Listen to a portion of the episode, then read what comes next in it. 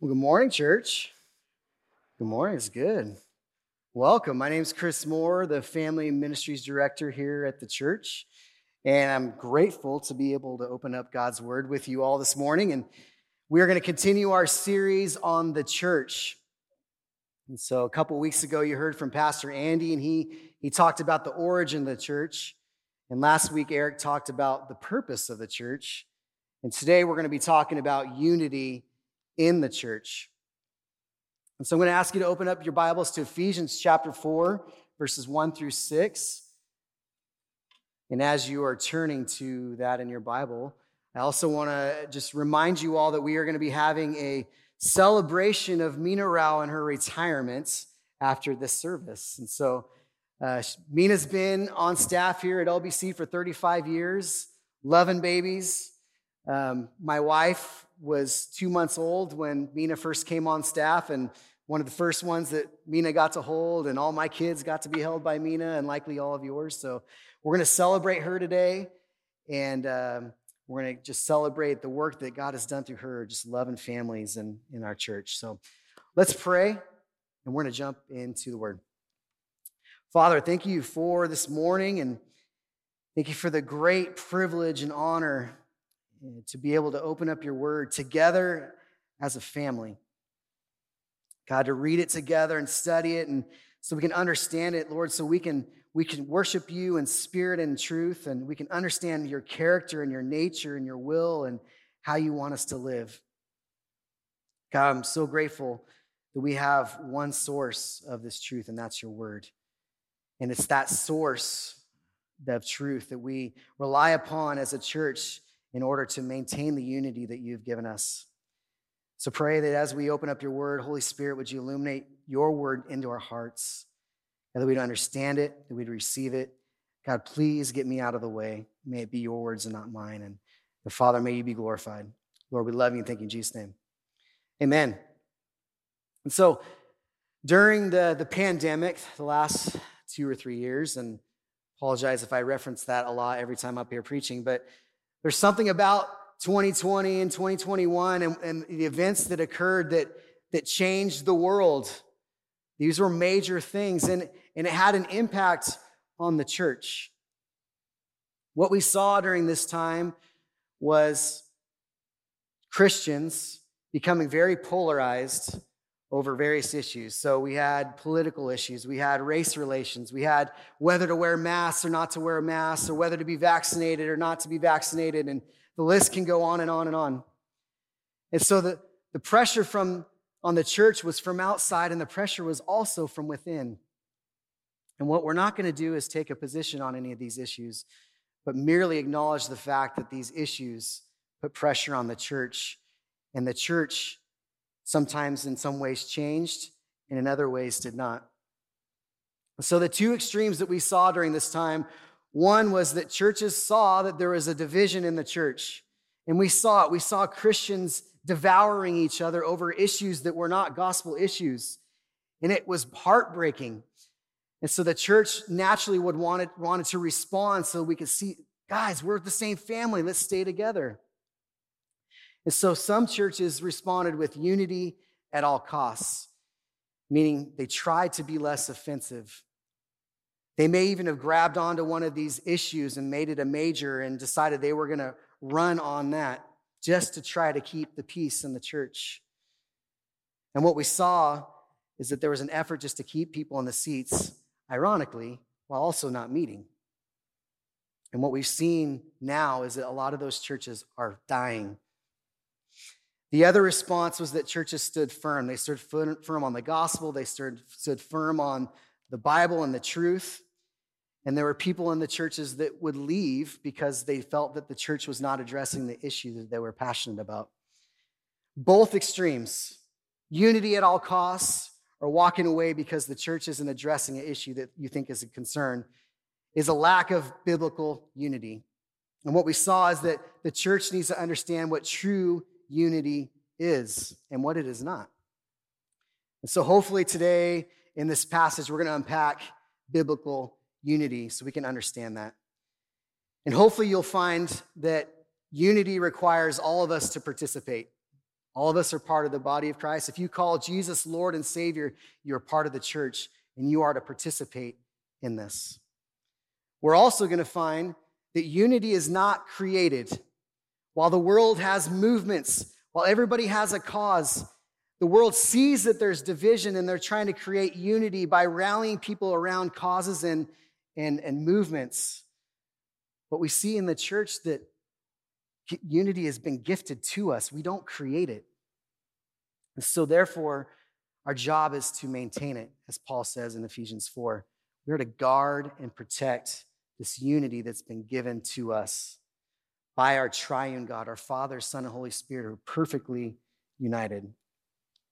So we'll answer the question how does the church guard its unity?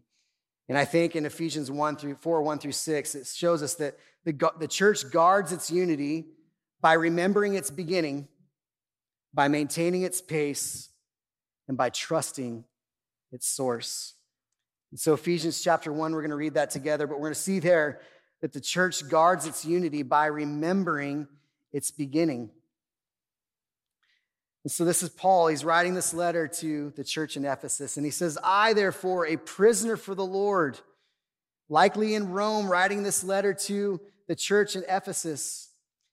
And he says, I urge you to walk in a manner worthy of the calling to which you have been called. When we understand our calling, we remember our beginning. It's the idea of we remember where we came from. And so, for us to understand our call, we need to understand that we're being called out or away from one thing and called to something else. That is a calling. And a great illustration, a great person to see that was called was the Apostle Paul. And so we see him in Acts chapter 8. Luke introduces us to Paul, who's a Pharisee. He's a high ranking Pharisee with authority to arrest those who follow the way, those who were Christians not only arrest them, but and at times he oversaw the murder of Christians. And so, Paul, on his way to Damascus, on the road to Damascus, Jesus encounters him. Paul, why are you persecuting me? And Paul is transformed. He's called from a life of persecuting the church to a life of defending the church, dying for Christ, planting church, dying for the church. And so we need to understand what we have been called to. And Ephesians chapter 2 explains our calling. So let's, let's unpack that. Ephesians chapter 2, we're going to start in verse 1. And Paul says, And you were dead in the trespasses and sins, in which you once walked, following the course of this world, following the prince of the power of the air, the spirit that is now at work in the sons of disobedience among whom we all once lived in the passions of our flesh, carrying out the desires of the body and the mind, and were by nature children of wrath, like the rest of mankind. But God, God being rich in mercy, because of the great love with which He loved us, even when we were dead in our trespasses, He made us alive together with Christ. By grace you have been saved, and raised us up with him and seated us with him in the heavenly places in Christ Jesus, so that in the coming ages he might show the immeasurable riches of his grace and kindness towards us in Christ Jesus. For by grace you have been saved through faith, and this is not your own doing. It is a gift. It is the gift of God, not a result of works, so that no one may boast. What we see here is our calling. We see that we've been called out of death, we've been called to eternal life. We've been called away from following Satan to, call, to following Christ, called away from serving ourselves to serving Christ in one another. We've been called out of being orphans to God's family. He says together. Let's unpack together a little bit. Colossians 3:11, this is the church. Here there is no Greek and Jew, circumcised and uncircumcised, barbarian, Scythian, slave, free, but Christ is all in all. While the world tries to unite in similarities, God unites in spite of our differences. That is the church. He calls us together. Unity is not uniformity. That's a little side note that we need to remember. We're also called out of God's wrath to God's favor and his kindness. And so when we forget our calling, when we forget where we've come from, then it's much harder for us to do what the rest of the work that we need to do that Paul's calling us to. So uh, I'm reminded of maybe a professional athlete or maybe a musician who came from nothing. We hear these stories all the time. Came from nothing, and despite all everything, they became a famous athlete or a, an amazing musician, and they're at the top, their household names, and they're wealthy. And, and if you grew up with this person and they may run into you, and all of a sudden they have this attitude like they're too good or you're beneath them, we would likely say, like, that dude forgot where he came from. He's no different than I am, right? And so, this great calling that we've been called to, sometimes we forget where we came from. But when we remember where we've come from, when we remember our beginning and what God has called us to, then it motivates us to do what He needs us to do. So we need to remind ourselves where we've come from. And I think there's a couple ways that God helps us do that. One is communion. The idea of remembering Jesus' death on the cross, the blood that he was that she shed, the body that he gave for us because we are sinners, remembering that our sin put him on the cross. When we have the right perspective, it helps us remember the amazing gift and the grace, and we become grateful and thankful. The other gift that we have is repentance, the constant evaluation of where we are in our sin and turning from our sin and turning to Christ and repenting. That is a gift, and it reminds us of where we've come from and who we are. And the third thing I think that we need to do often is uh, what I'm going to ask you to do now. I'm going to ask you to look just around the room. Just look to your left and right. Look at all the people in here. Sometimes we have a tendency to look at one another and think that the other person has it all together when we're struggling but none of us have it all together. We are sinful. And so when we can remember that all of us are in this together, that we need Jesus, that He paid for all of our sins, then it helps remind us of where we've come from. And we were willing to put the work in to maintain this unity. So when we remember where we've come from, it gives us motivation then to do the work to guard this great gift of unity. And it's hard work. And so we'll find in Ephesians 1 through 3 that the church guards its unity by maintaining its pace. So let's read those verses and unpack that a little bit. Again, I therefore, a prisoner for the Lord, urge you to walk, keyword there, in a manner worthy of the calling to which you've been called. And we do this with, hu- with all humility and gentleness, with patience, bearing with one another in love eager to maintain the unity of the Spirit in the bond of peace. When we think about walking, Paul uses that term all the time in his letters. it's just this idea of movement towards Christ. It's a journey. We're following him. It means that we don't stop, we continue to walk. What he does not say is we're not to sprint, and I'll unpack that. And it doesn't mean that we pull up a lounge chair and just hang out and not do anything. But it's a continual movement towards Christ. And so then we think about walking, we think about the pace. What is the pace that we are to walk? When he uses the phrase eager to maintain, it means to make every effort. It's to do your best, to be diligent, to strive for unity. Unity of the Spirit in the bond of peace.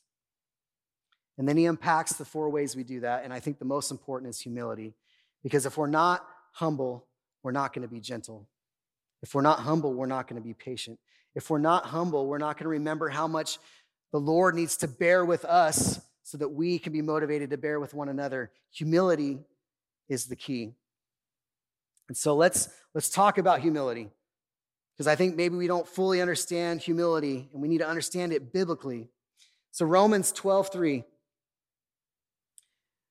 says, For by the grace given to me, I say to everyone among you not to think of himself more highly than he ought to think. So humility is not thinking of yourself less. It's not beating yourself up. But he says, but to think with sober judgment, each according to the measure of the faith that God has assigned. It's simply saying, remember who you are, who you were. You're a sinner, desperate need of a Savior, desperate need of grace. And that helps us stay sober. Proverbs 18:2 and verses 12 through 3 help unpack that a little bit more. It says, A fool takes no pleasure in understanding, but only in expressing his opinion. Before destruction, a man's heart is haughty, but humility comes before honor. If one gives an answer before he hears, it is his folly and shame. So, humility is having a heart that's willing to understand the other person, willing to listen willing, being able to listen and understand before giving their response, not being so eager to express your opinion. And so when we think about church unity and we think about humility, we think about the fact that church unity requires two. There's two parties always involved. And when we think about unity, it often relates to correction. If we are sinners that God is in the process of making more like Christ, if we are not perfected yet, it means we still need a lot of correction. We need to be reminded of who God is and how He wants us to live, and we're working together to, to strive for pursuing Christ. And so when we think about correction, there's always one that needs to be corrected, and that person needs to receive the truth and being willing to adjust to the truth. They need humility. The person who's going to be doing the correcting or reminding the person of truth, they also need humility. If we were to sprint, we would be like a bus. We'd be overly aggressive and we'd be harsh. And there's a, a famous pastor uh, a few years ago, and his mantra essentially was if you're not with us, if you're not in the bus, you're going to get run over by the bus. And his approach to his church was harsh and not understanding, and his church fell apart because of it. That's not our approach. And we also don't take a lounging approach, which means we become cowardly and unwilling to address an issue. But Paul says we walk, we do it in humility. So when we think about correction, there's two types of people in the church that need to be corrected there are wolves and there are sheep.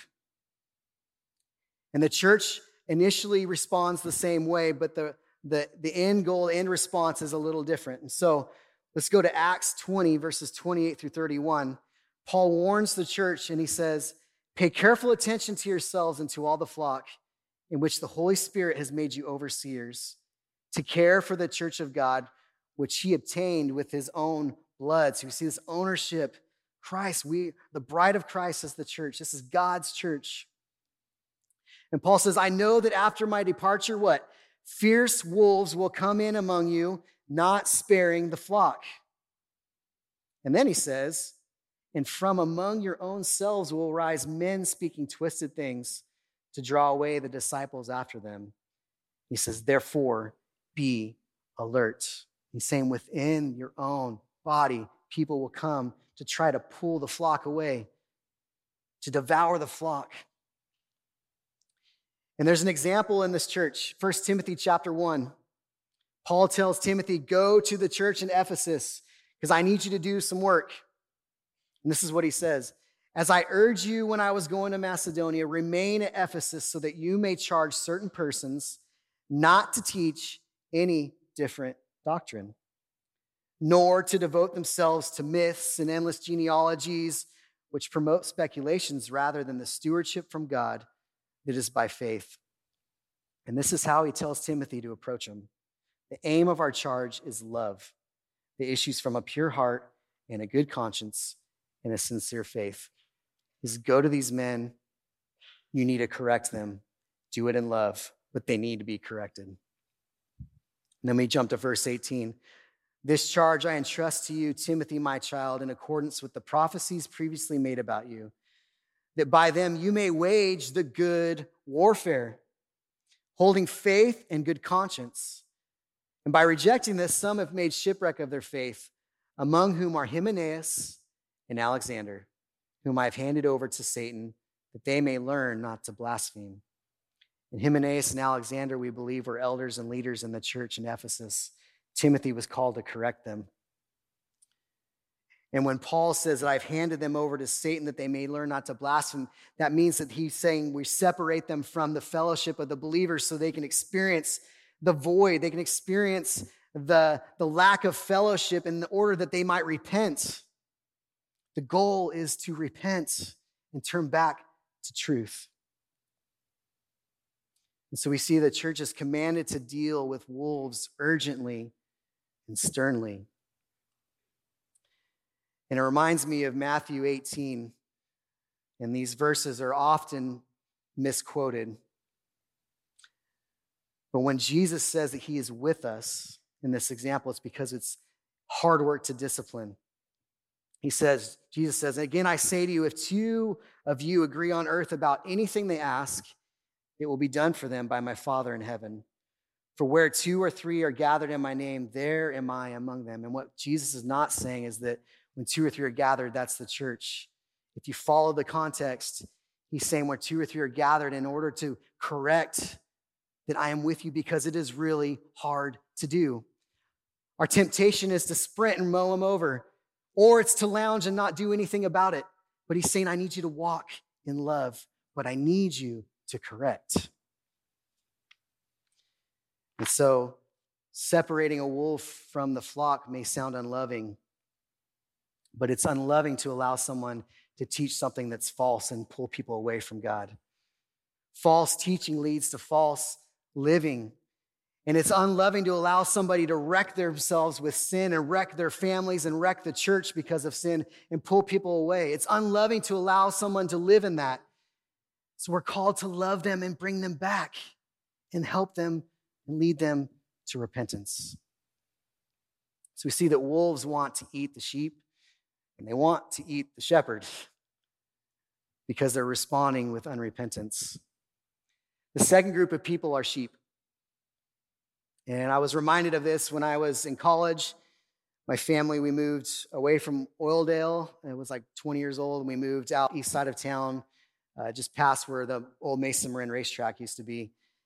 And uh, I remember uh, leaving the house, pulling on a 178 one morning. I was driving to Cal State where I was going to school. And um, at the time it was spring, so there's lots of grass out in the fields, and there was sheep with the shepherd and some sheepdogs running around. And as I'm pulling out, I just saw the whole flock just change direction, like all together. I was blown away by it, almost ran off the road. I was fascinated. But they kind of did this a couple times, and a couple sheep would get stray, and, and the, the sheepdog would move them back in. But we find that sheep want to be led by a shepherd. They need to be led by a shepherd. Sheep wander. We all wander. So, Acts 18, we get an example of what a sheep and how a sheep responds to correction. So, we'll jump to Acts 18, 24 through 26. Now, a Jew named Apollos, a native of Alexandria, came to Ephesus. He was an eloquent man, he was competent in the scriptures. So, if there's anybody who had reason to be proud, proud prideful, it was this guy. Spoke really well, knew his stuff. He had been instructed in the way of the Lord, and being fervent in spirit, he spoke and taught accurately the things concerning Jesus, though he only knew the baptism of John. He began to speak boldly in the synagogue, but when Priscilla and Aquila, who were, were helped Paul plant this church in Ephesus, when they heard him, they took him aside and explained to him the way of God more accurately. So something about his teaching wasn't fully right. So, how do you think that Apollos responded to this correction? We get a hint. 1 Corinthians chapter 3, verses 4 and 6, 4 through 6. Paul's telling them, For when one says, I follow Paul, and another, who? I follow Apollos, are you not being, being merely human? What then is Apollos? What is Paul? Servants through whom you believed, as the Lord assigned to each. I planted, Apollos watered, but God gave the growth. And so Paul is rebuking the church for putting both of them on a pedestal. But the fact that Apollos was put on a pedestal on par with Paul tells you that he had major influence in the church. The correction that he received helped him become a better minister of the gospel. And that's why we need to be corrected, because all of us are called to be ministers of reconciliation, to share the gospel, to be ministers on his behalf, and we all need to be fine tuned. And so we need to be like Apollos who responds in humility, fine tunes his message, and becomes way more effective for the gospel. So we see that sheep want to eat from the shepherd. The sheep respond with humility and growth. And it's for this reason, when we get to Ephesians 4 12 through 13, that we see that we labor in humility and gentleness and patience. If we go to Ephesians 4 12 through 13, we see that Jesus gifted the, the teachers, the apostles, the evangelists, and he lists other uh, titles, and he does that to equip the saints for the work of ministry, for building up the body of Christ until we all attain to the unity of the faith and of the knowledge of the Son of God to mature manhood, to the measure of the stature of the fullness of Christ. So we're there to mature one another. We bear with one another as we grow.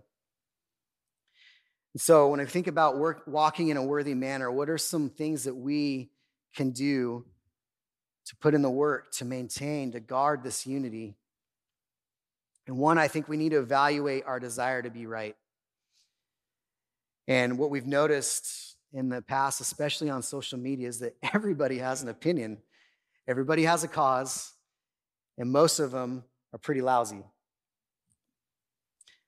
So if we have a desire, if we have a passion, if we have a message, then we also then need to figure out if we can defend it with scripture. If we're if we're making a claim about God, if we're making a claim about the church, then we need to be able to back it up with scripture. And so then if we have that, then we need to approach the other person in gentleness, in patience, with love, and remember where we came from. Which also means that we all need to be open to correction. And we need to make discipleship a priority. The way we get close enough to people to be able to see where they need correction, where they need to grow, is we've got to know them intimately, and that's through discipleship. And so if you're not being poured into by somebody, or if you're not pouring into somebody else and helping them grow in their relationship with Jesus, then you're not going to be able to be, participate in this effort of unity. So be involved in discipleship. And so when we find our motivation, when we remember who we are, and then we're doing the hard work of maintaining this unity that we've been gifted, then lastly, we need to rest in our source, who is God Father, Son, Holy Spirit. We need to rally around that central source. He is the source of our unity, He is the source of our truth, and the source of our instruction to maintain the unity of the church. And so we'll see in Ephesians 4 4 through 6 that the church guards its unity by trusting its source. So we'll read that. So Paul says there is one body and one spirit, just as you were called to the one hope that belongs to your call. One Lord, there's one boss, there's one, one, one in authority, there's one faith, there's not multiple faiths to God. Jesus made it clear I am the way, the truth, and the life. No one comes to the Father except through me. That's John 14, 6. One baptism, one God and Father who is over all. He has all authority. He is through all. He's working through us to help this maintain this unity, and He's working in us to help us become more like Christ. And so we find this one source we understand this one source through his word. His word communicates to us his character, his nature, his will. And so when we do not trust this source, then we're going to believe all kinds of things. And I think that's what we saw when the churches had these extreme responses to this pressure was the one the church that said we're going to do unity at all costs we're going to water it down to try to keep the peace what they're essentially saying is we don't trust this we don't trust that god has the power and the ability to keep the church united and that we just need to stay focused on him in his truth and his word. And those who may have walked away from a church who stood firm on the word, they're saying, I don't trust the source. I don't trust the word. I don't trust that God knows what he's doing with this church. And so our source is never changing. Our source is personal. Our source is eternal. And our source is unified. And so Hebrews 13 8 Jesus Christ is the same yesterday and today and forever. Matthew 24, 35. Heaven and earth will pass away, but my words will not pass away. The world can fall apart, but God's word remains forever. So if it doesn't change and it's eternal, don't you think that we can trust it? Yes. We realize that we all shame, we share the same source. When you look at the world and you see movements and causes, causes and movements gain steam and they gain influence because they, they, they when they focus on one cause, it's a group of people that are hyper focused and energetic and zealous about one thing. And so we have the one eternal thing that'll never change. So we share the same source. And if we share the same source, then we need to be connected to the source. We need to know the source. Because if we don't know the source, then we're going to be hoodwinked by any wave and wind of doctrine that passes by our, by our culture. When we start wavering on truth, then we start wavering on the way we live. And all those take us away from God. But we need to remain connected to the source. And we need to trust that when we rely on the source, when we rally around the source, that God will do his work.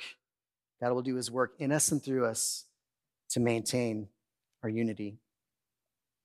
So then I think about how, how do we then stay connected to the source? And one is it's more of a question like, how are you growing in your love and knowledge for God? I guess I follow up with another question How do you? God's given His word, it's alive and active to transform us. We need to be in it. We need to be regularly pr- reading the Bible and prayer. It also means that we need to be connected to the family. The hardest part about the pandemic was when churches stayed closed. The hard part about that is we saw people in the churches fall apart. It was depression and anxiety and and all the other things that came with that. When that was the time when we needed to be gathered the most. But when we're gathered together, when we're part of the family, then we can see each other eyeball to eyeball. When you know somebody so well, then they can look at you and say, Man, there's something's wrong. What's going on, man? How can I pray for you? We need to be that close. And lastly, I think a really good way for us to uh, remember and trust the source is, is, is review the, the statement of faith at our church. And what I'm not saying is that our statement of faith is gospel. I'm not saying that it, it is should be replacing the Bible, but what we've done in the statement of faith and what smart churches do is they say these are the core doctrines that we want us as a church to stand firm on. And so take a look at the statement of faith. Allow it to push you into scripture and examine all the verses that we're unpacking so that we know the truth of scripture. Because we want to know what we need to major in. We want to know what we can need to hold each other accountable to. We want to know the things that, that we as a church are not going to waver from the unchanging truths in scripture. And what we need to understand is those are the things that are going to come under the attack the most because they affect the nature and character of God and what he, how he desires us to live. And Satan is not dumb, he knows where to attack. And so we'll find in, these, in this passage is that our unity is not found in celebrating our differences. That's the mantra in the world. We need to celebrate our differences. We're called to celebrate Christ who unites us in spite of our differences. Our unity is not found in a movement or a cause, but in the unchanging truth of God, our source of truth that we find in Scripture. And unity is a gift and it can be lost. We can destroy our unity by not maintaining our pace. And therefore, we're responsible to protect it, to guard it, to maintain it by living a life worthy of the calling that we have been called to. So when we remember our beginning, when we maintain our pace and we trust our source, that's when we're able to guard and protect our unity. And so I'm going to pray, and we're going to go into a time of communion after that. And, and I mentioned communion earlier in the service, and it's important for two reasons. We remember Christ, and then we remember who we are before a holy, righteous God. And I'm grateful that God has instituted that for us as a reminder because we need it. We're sheep and need to be reminded of who the amazing grace and gift of Jesus. So let me pray, and then we'll jump into that. Father, thank you so much for this time to just dig into your word. And thank you that it's your word that we can trust. It's your word that we can trust because it communicates about our faithful, holy, righteous, just God who never changes. Father, thank you for the gift of Jesus. That without Christ's death and resurrection, we don't have a church, we do not have hope. We cannot be reconciled to you. And so, Lord, help us to remember this amazing unity that we have. It's a miracle that you've created. Help us to do the work to do our part just to, to maintain it and guard it. And God, as we uh, reflect on Jesus' death through communion, I pray that you would just help us remember where we've come from and the amazing gift that you've given us through Christ. So, Lord, bless this time as we do this, and we thank you in Jesus' name. Amen. And so, this is a, this is a gift that we have as a church to, to be able to do this frequently.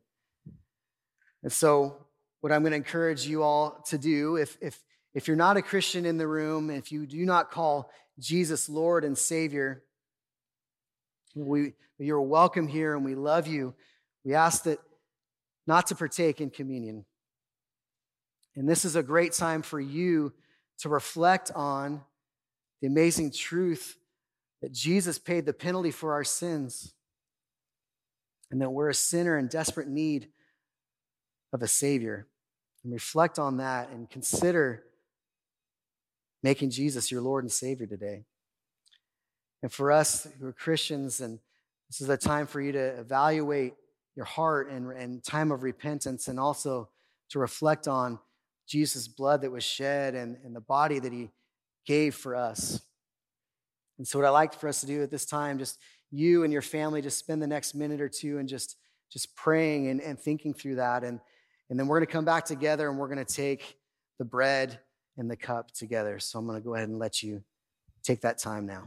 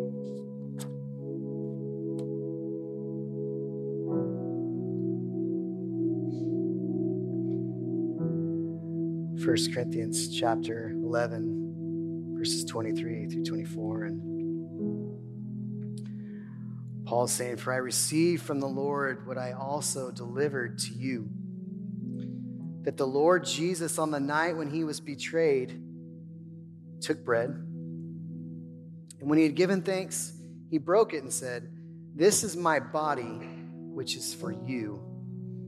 Do this in remembrance of me.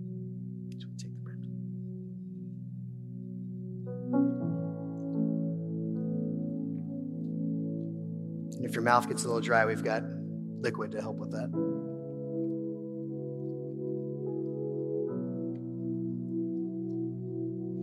Paul continues. In the same way, also, he took the cup after supper, saying, This cup is the new covenant in my blood. Do this as often as you drink it in remembrance of me.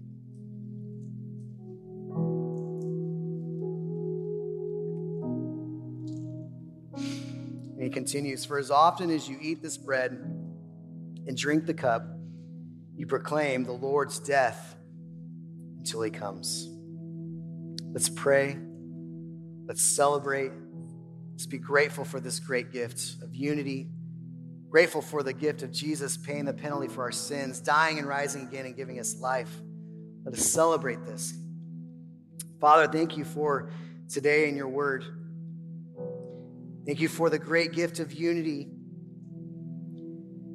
Thank you that you have called us to you out of darkness and into light out of death and into eternal life. It was by your grace, not by works, so that none of us may boast. Thank you for this gift, Lord. May we celebrate you. May we praise you and worship you for who you are, because you are amazing, holy, righteous, eternal God. Thank you for loving us. Thank you in Jesus' name. Amen.